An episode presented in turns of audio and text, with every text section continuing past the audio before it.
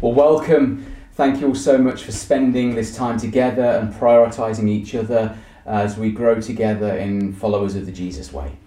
This week and next week, we're actually going to explore a practice, and it's the practice of prayer. See, the Gospels are filled with Jesus praying. Prayer was the center point of his relationship with the Father. He made time for it above eating, he prioritized it more than sleeping. Uh, it doesn't appear that prayer for Jesus was what he had to do, it was what he got to do. It wasn't an item on his to do list that just got knocked down and down and down and down. I wonder if I was to ask each of you to do an anonymous survey on prayer, how do you feel you're doing in prayer? Do you feel like you're knocking it out of the park? That you're praying like Jesus prayed? That you wake up each and every morning and you just feel like your prayer life is flourishing, that you're hitting the ground running, that life in your prayer is fantastic. My guess is that many of you would feel probably not like that. That maybe sometimes you feel like, what's the point in me praying? Do my prayers really have any kind of impact? Maybe sometimes it even feels like prayer is pretty boring. That you're easily distracted. Oh, a new Netflix series, or did my phone just light up? Let's just check. And before you realise it, 40 minutes is gone of scrolling through the latest news feed or WhatsApp chats that you've missed overnight.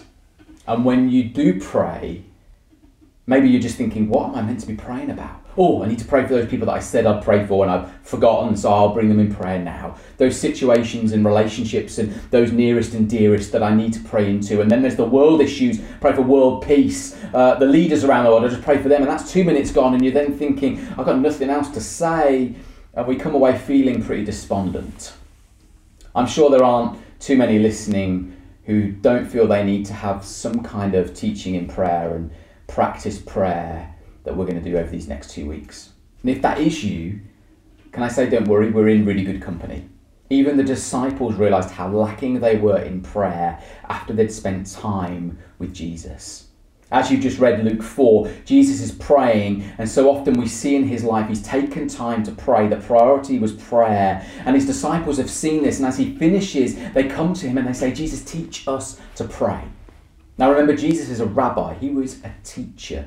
The idea was that the followers of that rabbi would mimic that rabbi's way of living. So the disciples here see the way that Jesus prays, and they see their own prayer and think, This doesn't match up. Jesus, will you teach us to pray? It's interesting that prayer is the only topic we see the disciples directly ask Jesus to teach them on. And how does Jesus respond? Not with a story, not with a parable, not with another question, which was so often the teaching method of Jesus. Instead, he gives them a prayer, an example, a model, which for many around the world are the words they use on a daily basis to pray. And if you don't know what to pray, the words to say in prayer, then this is a great place to start. But I also think Jesus is giving us more than just words, He's giving us a model we can build our prayer life upon. And depending on which gospel you read from, you just read the shorter version in Luke 4, there's also a longer version in Luke 6, where Jesus says this Our Father in heaven, hallowed be your name. Your kingdom come, your will be done on earth as in heaven. Give us today our daily bread. Forgive us our debts as we also have forgiven our debtors. And lead us not into temptation, but deliver us from the evil one. So we're going to unpack this teaching from Jesus over the next two weeks as we explore the spiritual formation, the spiritual practice of prayer together. See, for me, prayer, simply put, is connection with God. Part of that connection is talking with God. Notice I didn't say talking to God. That's part of it, but it's not where Jesus starts as he gives us this model for those that follow him. Jesus doesn't get to speaking to God or asking anything of God until about halfway through this model of prayer.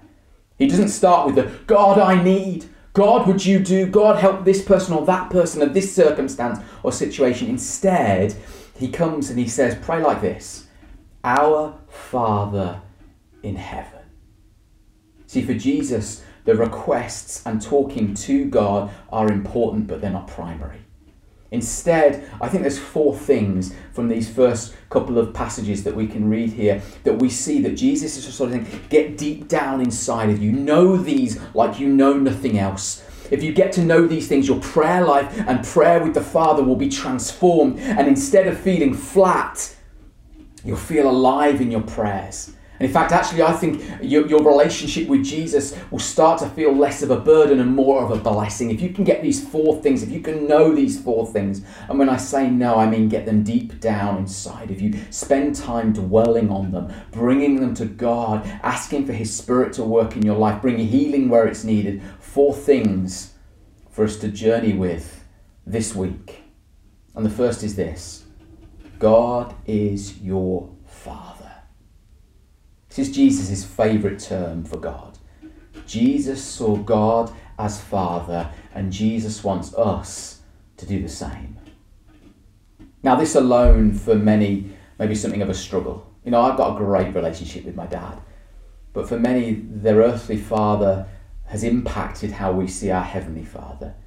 And hearing the term father brings fear, not faith, and there's a father wound there that we carry into our relationship with God. And maybe in your talking with God, this is where you need to start. Start right where you're at. If it's the first two words of this model, our Father, whoa, hang on a minute, God, I need to start right there. Maybe this is a journey of healing that God's going to take you on that will deepen your connection with God. I was speaking with somebody recently who's been a Christian for years, been praying for years, but it wasn't until recently they were just thanking God for who He is and what He'd done in their life. And they then wrote this after the experience they had to me. They said, Suddenly, I suddenly realized how loved I was. Just as a true father loves his child, this is something I had never experienced from my earthly father, who was prone to drinking and violence from his experiences. As a child, I lived on eggshells, never knowing how he would be. Suddenly, I am now safe and I am loved. I started to cry.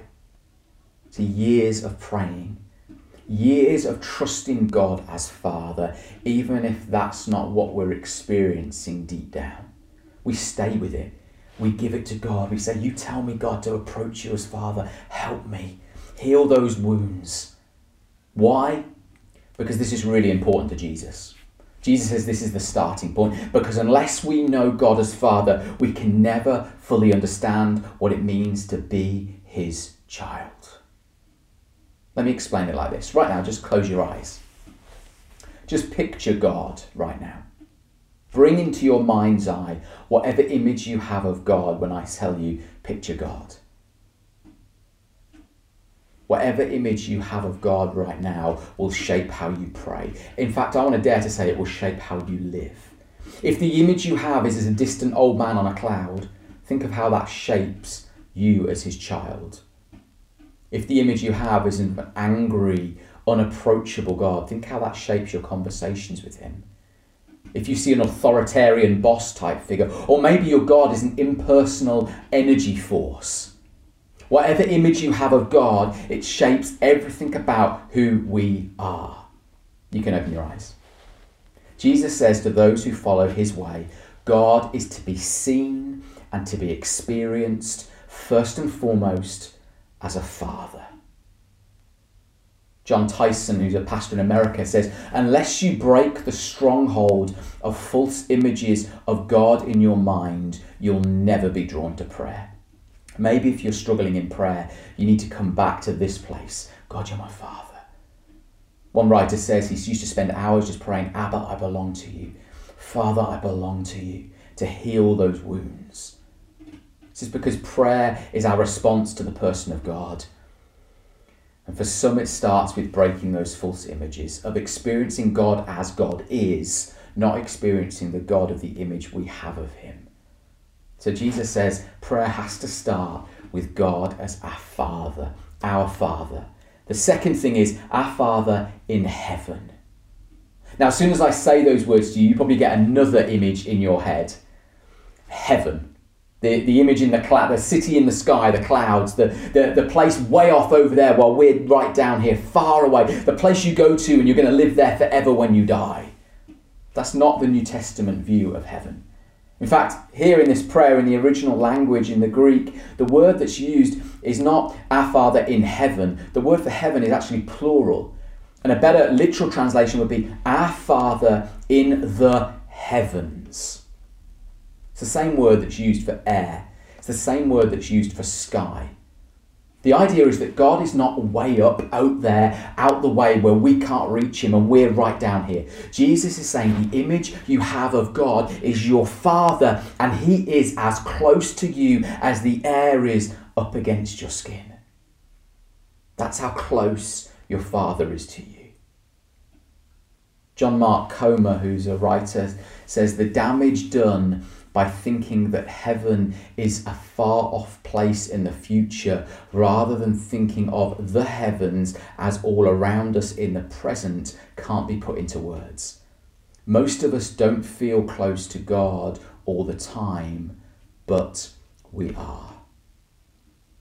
Augustine says that God is the reality whose centre is everywhere and whose circumference is nowhere. Can I tell you, God does not know how to be absent. And this is the second point in Jesus' model of prayer.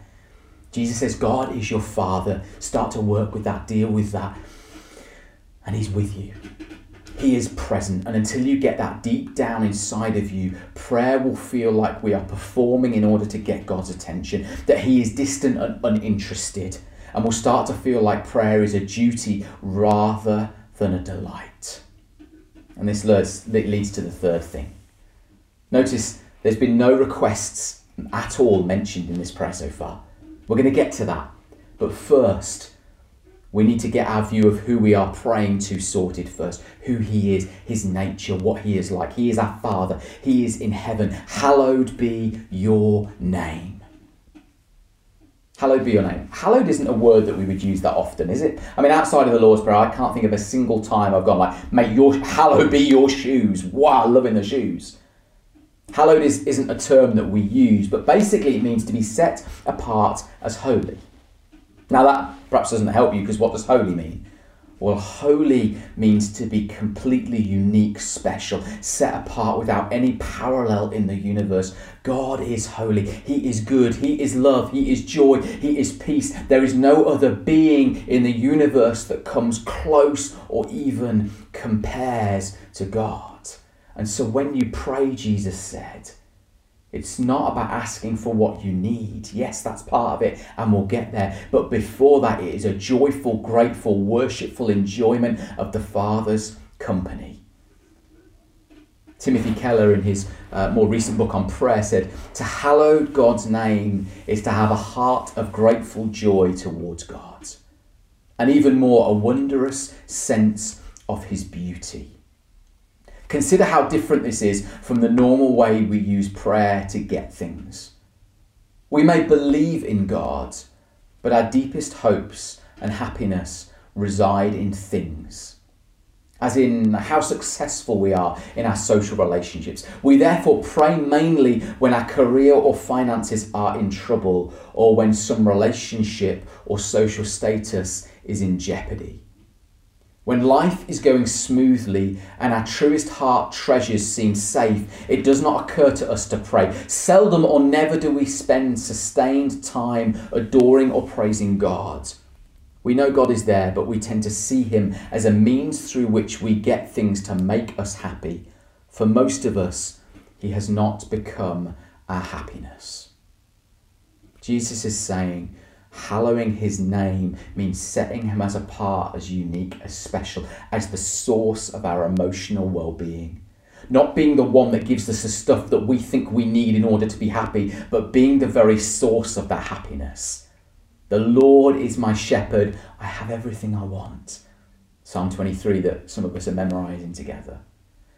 Can we say we fully know God as Father, who is as close to us as the air?